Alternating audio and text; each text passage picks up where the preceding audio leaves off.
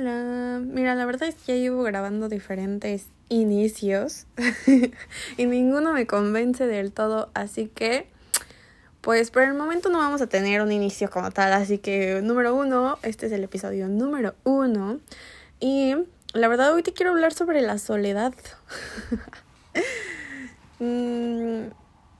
A veces uno piensa, a lo mejor uno dice, estoy solo y tienes muchísima gente. Y a veces dices, ay, tengo muchísima gente. Y de repente, pum, te topas con pared y estás solo. Y justo de eso es de lo que quiero hablar el día de hoy. Solamente te voy a contar una pequeña parte y después eso lo podemos tocar en otro episodio, ese tema. Pero te voy a contar que fui au pair y ahora, aquí en Estados Unidos, y ahora regresé. Entonces, ahora que regresó, estuve de au pair 1 año 9 meses, regresé a mi país, a México. Ahora después de 2 meses regreso aquí a Estados Unidos y la verdad es que extrañaba como que todo. Extrañaba la gente, mis amigas, como que trabajo, en general todo, ¿sabes? Pero ahora que regreso después de 2 meses, la verdad es que, o sea, todo estaba padre en cuestión vía telefónico con la gente, ¿no? De que mensajes, hablar por teléfono, etcétera, etcétera.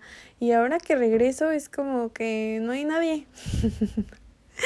Es como de todo lo que extrañaba, dude. ¿Qué onda? ¿Dónde está esa gente? Yo sé que están súper ocupadas con sus trabajos, etcétera. Y 1000 cosas que tienen.